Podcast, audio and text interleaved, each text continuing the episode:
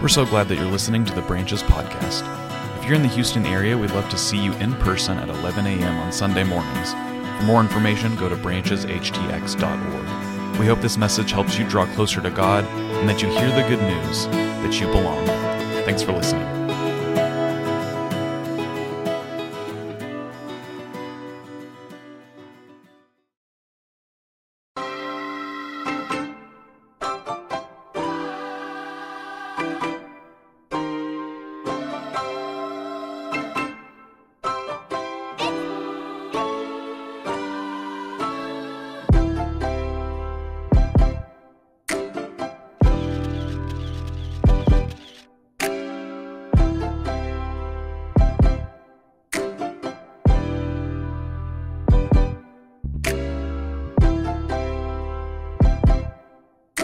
All right. Yes, woo.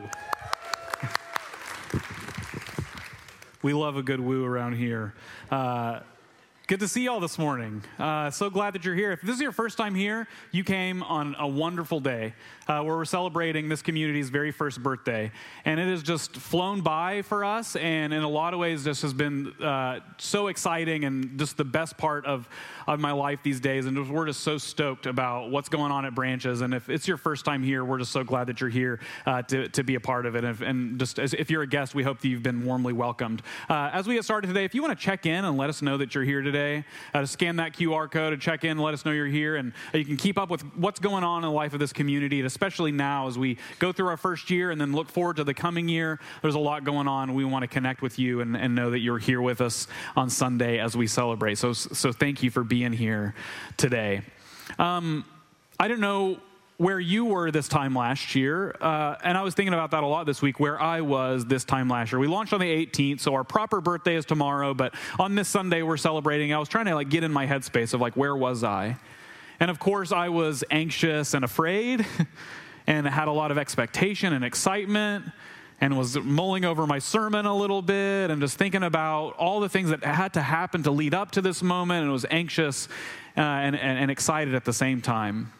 So here we are a year later celebrating Branches' birthday, and I've been thinking a lot about just kind of the, the rhythms that we've gotten ourselves into, those patterns. And as you watch the video, uh, you probably saw just some things like uh, baptism and coming to the table every week and lifting our hands in worship and listening to preaching and studying scripture together and our commitment to prayer and community and tacos, all that, those are the top three things, you know, prayer, community, tacos. And uh, just all the ways that we've kind of gotten into these grooves of our life together at Branches. And we talk a lot about habits and habit formation and rhythms here. And one of the rhythms that you know we're adopting in this community, and this is the kind of second time we're experiencing it, is every year around this time when we look back on the past year, we'll revisit our core values at Branches: belonging, daring, and abiding that we're going to look back and say, okay, this is who we are, this is why we're here. And in case we've forgotten, this is why we exist. And in case we've forgotten, this is the manner by which we're going to live together and, and share with our city the love of Jesus. That's how we're going to do our life together. And so we're going to go over that rhythm every year, this time in September, every single year. And so, of course, this is my custom, thinking about rhythms a lot. And one of the rhythms that I have, one of these habits and these things that I've kind of formed in my own life, is the one or two times a year that my wife Landon and I visit a new city. Uh, I love to look up which books and movies were filmed or set in that city. And so, you know, it helps me kind of get a vibe for that place, what's going on, uh, to maybe get a feel of it, especially I've never been there before. And we went to Massachusetts this past summer, and I went to Boston for the first time, never been to Boston. And we stayed at the Revolution Hotel. So if you're ever, if you're ever in Boston, recommend it. Very cool, very hip. Uh, Revolutionary War themed, has a coffee shop on the first floor, kind of an old building they've renovated, super neat. So we're in Boston. I embarrassed Landon. I like shouted out the window of our hotel room, like, hey boston like i'm here you know? Uh, and then we went we went to have dinner. It was very embarrassing. We went to have dinner and we walked around the city a little bit and explored and i had looked up like some movies that were set in boston some i was familiar with. And we're like okay let's go back to the hotel room and we'll like get our pajamas on and get in bed and we'll watch a boston movie to kind of like get in the boston mood and we'll practice our little accents and stuff. And so we're in bed and we're getting all cozy and we, we open the laptop and we turn on the masterpiece, the Oscar winning film. I love it so much to get the Boston vibe. Martin Scorsese's The Departed. Um, great movie. Wasn't exactly like what I was looking for, you know, for us to be like, yeah, we're in Boston. This is awesome. It's like, I can't wait to see all the corruption and organized crime, you know? Uh, great movie. Again, I, I, recommend it, but not exactly what I, what I was trying to do. And like, you, you do that. Like, you, you watch a movie or read a book that's set in a place and it kind of helps you get a feel of it. And there was probably a better Boston movie we could have watched when I moved to Houston, and I looked up like Houston movies and, and books, and one that came out to the front to me because I'm a big fan of him is Wes Anderson, Houstonian, and went to St. John's. And his first movie, Rushmore, uh, was filmed at St. John's and at Lamar across the street. Uh, just some stoked St. John's people. Let's go. Rushmore, Wes Anderson. Yes, let's go. And to kind of get a feel. And, and that was long before I ever knew I would, I would come here and be at St. Luke's and start branches. And now I'm just right down the road from where Rushmore was filmed to where Wes Anderson graduated from high school. Perfectly symmetrical, everything beautiful, just like Wes Anderson. And so you, you know you, we do that to kind of to, to, get a feel of a place to try to, to, to understand it. And as i was thinking about that time in boston and my kind of exploring what houston was like before i moved here i was thinking about like that practice that that that setting the stage of a place is really what belonging is. Like you want to paint a picture of your home or your family or your life together so people know what it's like and so that they can they can feel welcome. And you don't want to paint like the departed picture of your life and you don't want to bait and switch, like it's really cozy and it's like this, and then kind of do something different and people are shocked by it. You want it to be true and you want it to be welcoming, you want it to be warm, you want it to be real and authentic, and that's what belonging is. It, it is what it is, and you be as you are, and we are as we are, and you come and, and you're part of it. And of course, at Branches, when we first started, I borrowed the definition of belonging from Brene Brown and still holding out hope that one day she will show up to worship. And her definition of belonging, I was watching some clips of her again this week, and she was saying the opposite of belonging isn't exclusion, the opposite of belonging is fitting in. That when you fit in, you come to a place and you see the way that it is, and, and you assess it, and you assess yourself, and you change your habits and your behavior and your speech and whatever else, so that then you can enter in. Belonging is, well, simply just belonging.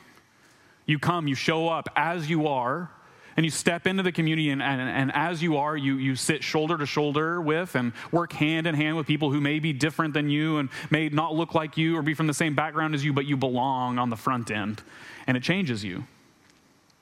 Jud Wilhite uh, is a pastor in Las Vegas, and he, he puts it really simply and I think really helpfully. He says, Most organizations, and especially churches, this is the, the process they go through. First, you believe so you look at the kind of set, the tenets, the doctrines, whatever the beliefs are of this place, and you're like, okay, I can get on board with that. I, I agree, check. And then, second, you behave, so it changes who you are, what you do. So then you behave, and in kind of like a finger waggy way, like you better behave, you better, you better do what's right. And then after that, after you believe and after you behave, then you can belong. The church at its best, Jud Wilhite says, is the exact opposite belonging on the front end. And to belong changes your behavior because then you welcome more people into the circle. And then after you belong and after you change your behavior, then it shapes what you believe and think about the world. You believe that people indeed are made in God's image and they do belong and they're loved and they're cared for. And you be- believe you see the world the way God sees it Uh, uh, as not this awful, ugly place that needs destruction, but this place just ripe with opportunity for growth and transformation. And so, first and foremost, here at Branches, we begin and end with belonging, that you can come. And we hope that as you experience that belonging, it changes your behavior. And as your behavior changes, you start to be more a person of love, as we talk about so frequently. Then you start to believe that it's true, that you are loved, and not only are you loved, but your neighbor and everyone in the city is loved. And that's the, the stage that's really set in the scripture that we're reading today. This story that many of you may know, uh, the Ethiopian eunuch in the book of Acts. And in the book of Acts, it's literally the sequel to Luke, Luke's gospel, this biography of Jesus. Most of the time, when we find these manuscripts of Luke or Acts, they're together. The same author, and Luke is about Jesus' life in the first century, and then Acts is the sequel. What happened after Jesus was resurrected? What happened after that? And his followers, what did they do? What were they charged with? And how did they navigate the world? And the apostles, these first followers of Jesus, were given this task to spread this story about Jesus to all the world. And we get that today in Acts chapter 8. So if you want to follow along on the screen or uh, read along in your own Bible, we're in Acts chapter 8, starting in verse 26. And it says this Then an angel of the Lord said to Philip, Get up and go toward the south to the road that goes down from Jerusalem to Gaza. This is a wilderness road. So he got up and went. Now, there was an Ethiopian eunuch, a court official of the Candace, queen of the Ethiopians, in charge of her entire treasury. He had come to Jerusalem to worship and was returning home, seated in his chariot. He was reading the prophet Isaiah. And the Spirit said to Philip, Go over to his chariot and join it. So Philip ran up to it and heard him reading the prophet Isaiah. He asked, Do you understand what you're reading? He replied, How can I unless someone guides me? and he invited Philip to get in and sit beside him. Now, the passage of the scripture that he was reading was this Like a sheep, he was led to the slaughter, and like a lamb silent before its shearer, so he does not open his mouth. In his humiliation, justice was denied him. Who can describe his generation? For his life is taken away from the earth. The eunuch asked Philip, About whom, may I ask you, does the prophet say this about himself or about someone else? And then Philip began to speak. And starting with this scripture, he proclaimed to him the good news about Jesus. And as they were going along the road, they came to some water, and the eunuch said, Look, here is water. What is to prevent me from being baptized? He commanded the chariot to stop, and both of them, Philip and the eunuch, went down into the water, and Philip baptized him. When they came out of the water, the Spirit of the Lord snatched Philip away, and the eunuch saw him no more. And he went on his way rejoicing. But Philip found himself at Azotus, and as he was passing through the region, he proclaimed the good news to all the towns until he came to Caesarea. Friends, this is the word of God for us, the people of God. Thanks be to God. Just to kind of set the stage a, a, a little bit more, uh, this, this eunuch is in a chariot on his way back from Jerusalem. And we recall at the beginning uh, of the book of Acts, Jesus has charged his disciples and said, From Jerusalem, this apex point, this center point, to all the earth, imagine concentric circles, share this good news about me and what I've done for the world. And so now this idea of like going to the ends of the earth is not just geographical, but, but now it's also to people of different backgrounds and ethnic groups and, and religions and, and, and, different statuses in the world. And this, this person, the Ethiopian eunuch, he has a specific status in this kingdom with Queen Candace, and he works with her directly and closely. And, you know, he has a very specific physical status, which if you don't know what a eunuch is, you can have that conversation at home. Um, and so, this status that he has enables him to live a certain way in this kingdom. And there's a lot of speculation and commentaries and religious history about okay, uh, was he a religious Jew from Ethiopia, of which there were many? Was he worshiping in Jerusalem on behalf of Queen Candace? Was she Jewish and he was worshiping for her? Was he a, a, curious pagan Ethiopian and he shows up to Jerusalem and worships and then his interest is piqued and so he's reading the scroll of Isaiah? There's a lot of clues and things in here. We don't know specifically about this man, but he was reading Isaiah aloud in his chariot. And Philip overhears him, and he's been sent there to connect with this guy, and he overhears him reading it, and he asks three questions. I want to zero in on those questions today, and then in one of them specifically. And I think this is really helpful in us understanding how Philip is showing the eunuch and then all people how in Jesus everyone belongs. Uh, the first question is this how can I, unless someone guides me? So he's asked, he's asked, you know, I, I, need help understanding this. The Philip, the apostle says, do you understand? And he says, how can I unless someone asks me or unless someone helps me? So he's being vulnerable, saying like, I need, I need help with this. I need help understanding. And I, I, I read the words. Many of you probably have had this experience. You read the words, you're like, I understand the words individually, but together I don't understand. Will you help me? putting himself out there like I'm willing to understand. Or in other words, he asks it this way. Um, the, the, another meaning to the question is there someone who can show me? Can I have a guide? Can I have someone to walk with me? That's a great question. And a question that's hard to ask, like you're afraid to admit, like, I don't quite understand, will you help me? His second question uh, is a little bit different, but, but related. He's reading this, this, this scroll of Isaiah, and in it, he's reading words that resonate with him, and for very specific reasons. He's reading about a person who's been wounded and sheared, a person who's been like physically maimed, and it's changed his status among other people. But despite it, if you continue to read in Isaiah, this, this person who's been maimed and wounded becomes the deliverer of a people transforms the world. And so the eunuch, there's something in his heart or in his mind that's like, hey, I resonate with that. And I want deliverance from my wounds. And, and, and maybe there's freedom for me. Maybe there's transformation for me. And so he asks this question About whom, may I ask you, does the prophet say this? About himself or about someone else? Or, in other words, this, this could also mean, uh, Is this relevant to me? Like it seems like maybe there's something there, it's touching my heart or ringing out to me. Is this for me? Could this be about me? And in response, Philip traces from Isaiah all the way to the person of Jesus like, yes, this is about Jesus, and Jesus is for you because Jesus is for everyone.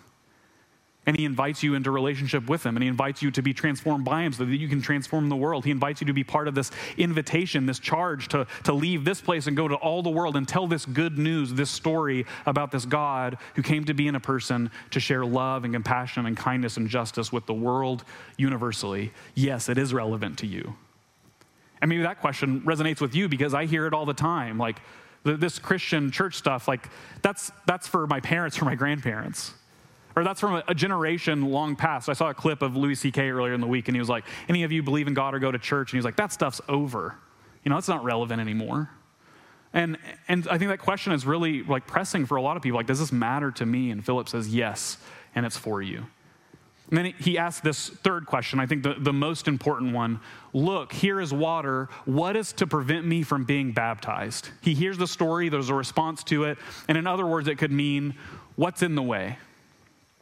What's the, what's the barriers for me to be part of this family that you described? What's preventing me from being in a relationship with this God in Jesus that you've offered? What's preventing me from, from being transformed? What's preventing me to see my, my wounds repurposed in deliverance and freedom? What's preventing me from being part of this family, though maybe there's religious laws that prevent me from even entering the temple?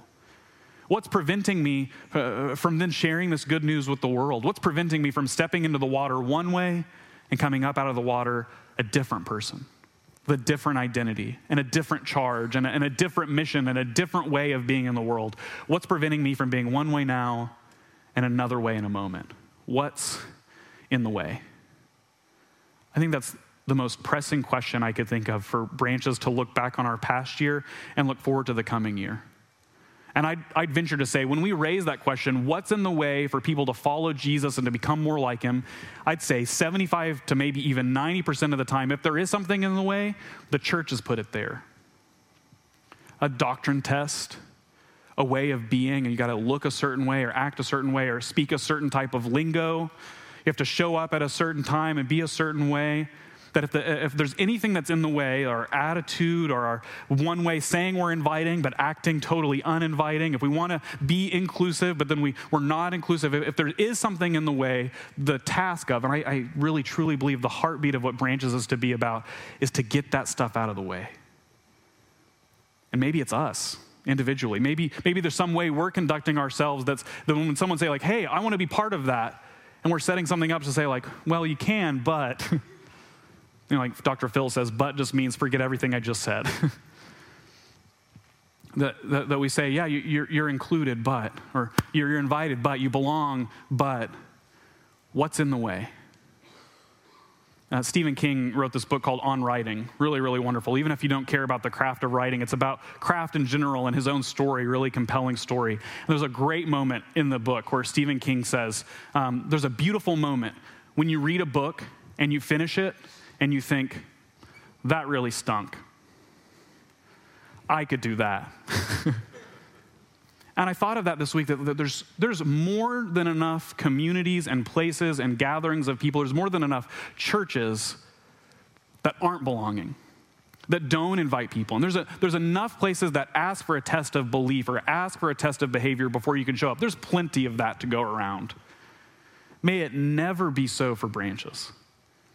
And, it, and if it is, let's, let's, let's check it. Let's come back in September and say, like, we've forgotten who we are, and we've seen it out around us. We've seen it in other communities we've been a part of. We've seen it in the church wounds and hurt that's so prevalent and frequent now. And we say, we say, that really stinks. We can do better. We can do more. We can invite more people in. We can, we can say, actually, in, in reality, there is nothing to prevent you from coming to, to follow, to be like, to be transformed by, to, to be in a community of people that follow Jesus. There's nothing to prevent you, and if there is, it's something I've put in the way. So, what's in the way? And I want to assure you that, and if you're thinking about like what's in the way for me, that if it's a particular belief, you know, like I, I just can't take the next step to say I believe this or that. I assure you, and I'm looking out here right now, I assure you, you are not alone in that feeling at all. Or maybe what's in the way is your own busyness and, and hurry in your life. I assure you, you're not alone in that at all. Or maybe, uh, maybe what's in the way is the church, and the church has, has done harm because they certainly have. There's enough of that to go around. Maybe the church has wounded you in some way or be- behaved a certain way or done something to a friend or a family member, and you're like, what's preventing me is, is the church. I assure you, I can speak from personal experience, you are not alone in that. And so, what we're invited to do, I think, in this coming year, to think about if we really want to truly be a place of belonging, is to seriously, with, with just like raw vision, see what's in the way and together get it out of the way. Because there are people longing for community, people longing just for the reality and the truth to know that they're loved People are, are longing for a place where they can come and they don't have to check themselves at the door. They get to be who God created them to be. And we can be a place that invites all of those people in. And we say, we've, we've set aside every boundary and every obstacle so that you can come and be and belong as God says you belong in Christ. That's the invitation for us. There's one little little bit in, in the story that I love because there's actually a lot of legend around this Ethiopian eunuch. Who did he become? People assign names to him and these stories to him, and we don't know enough to know. But there's one thing that we do know that after this happened and after he came out of the water, he left rejoicing.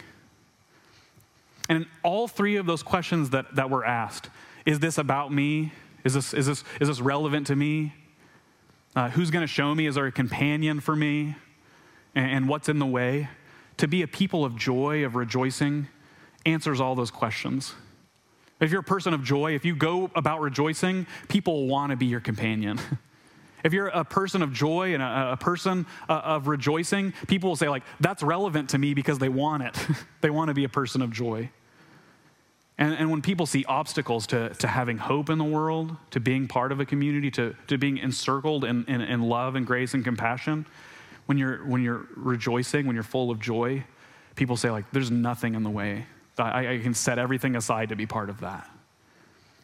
If anything, if you hear anything today, let's be a people of joy. Let's be a people who say, like, let's, let's get it out of the way so to the end of being more like Jesus so our, our city can know that it's loved and cared for and seen and belongs. Because I know I'm starving for it. And I imagine other people are starving for it. And I imagine there's places that, that, that say they want people to belong and they operate in a different way. And let's be a people that says, okay, we're going to set all of that aside. I want to give us a, a concrete opportunity to tap into that too. Uh, we have a, a, text number that we used. Maybe you got a text from branches this morning. But uh, if you text belonging to 55498, it'll prompt you with a question about this, about what's in the way. And I want you to be open and raw and as honest as possible. And then next week, we'll put up your response next to a big picture of your face right here on the screen. We'll, we'll put them together, distill them, distill your responses. But I want you to be raw and, and, and, open and honest so that you know that you're not alone. And next week, our, our, our core value we're discussing and tackling is daring. So we want to be a daring people to step out and say, like, yeah, I'm ready to get that out of the way so that people can follow Jesus. So if it's for you if it's for your neighbor, what's in the way? And how can we as a community in this coming year, looking back at all that God has done and just with expectant hearts for dreaming and imagining things we, we, we, can't even conceive of in this future year, what's in the way and how can we get out of the way together? So I encourage you, if you want to do that, or email me or tell me in person what's in the way as you leave here today. I, I won't put your face up on the screen. This is for us to say, okay, we got, a, we got a, a lot of work ahead of us. And it's a gift. It's a great invitation to say people could come be part of this community and know that they belong joyous, rejoicing people who've set it all aside so that we can be a people of belonging. Thanks be to God for that. Let's pray. God, we know that we can't let other people know that they belong unless we know that we belong. So instill in our hearts now, as we continue to worship you and as we come to this table, the truth that can't be changed, that can't be taken away, that in you we belong and always will, so that we can share it with the world. Help us get every obstacle out of the way so that every person curious or open or longing to hear a word from you can, and make us instruments and mouthpiece for that. We ask all of this in your name, in Jesus, the one who tells us in every moment that we belong. Amen.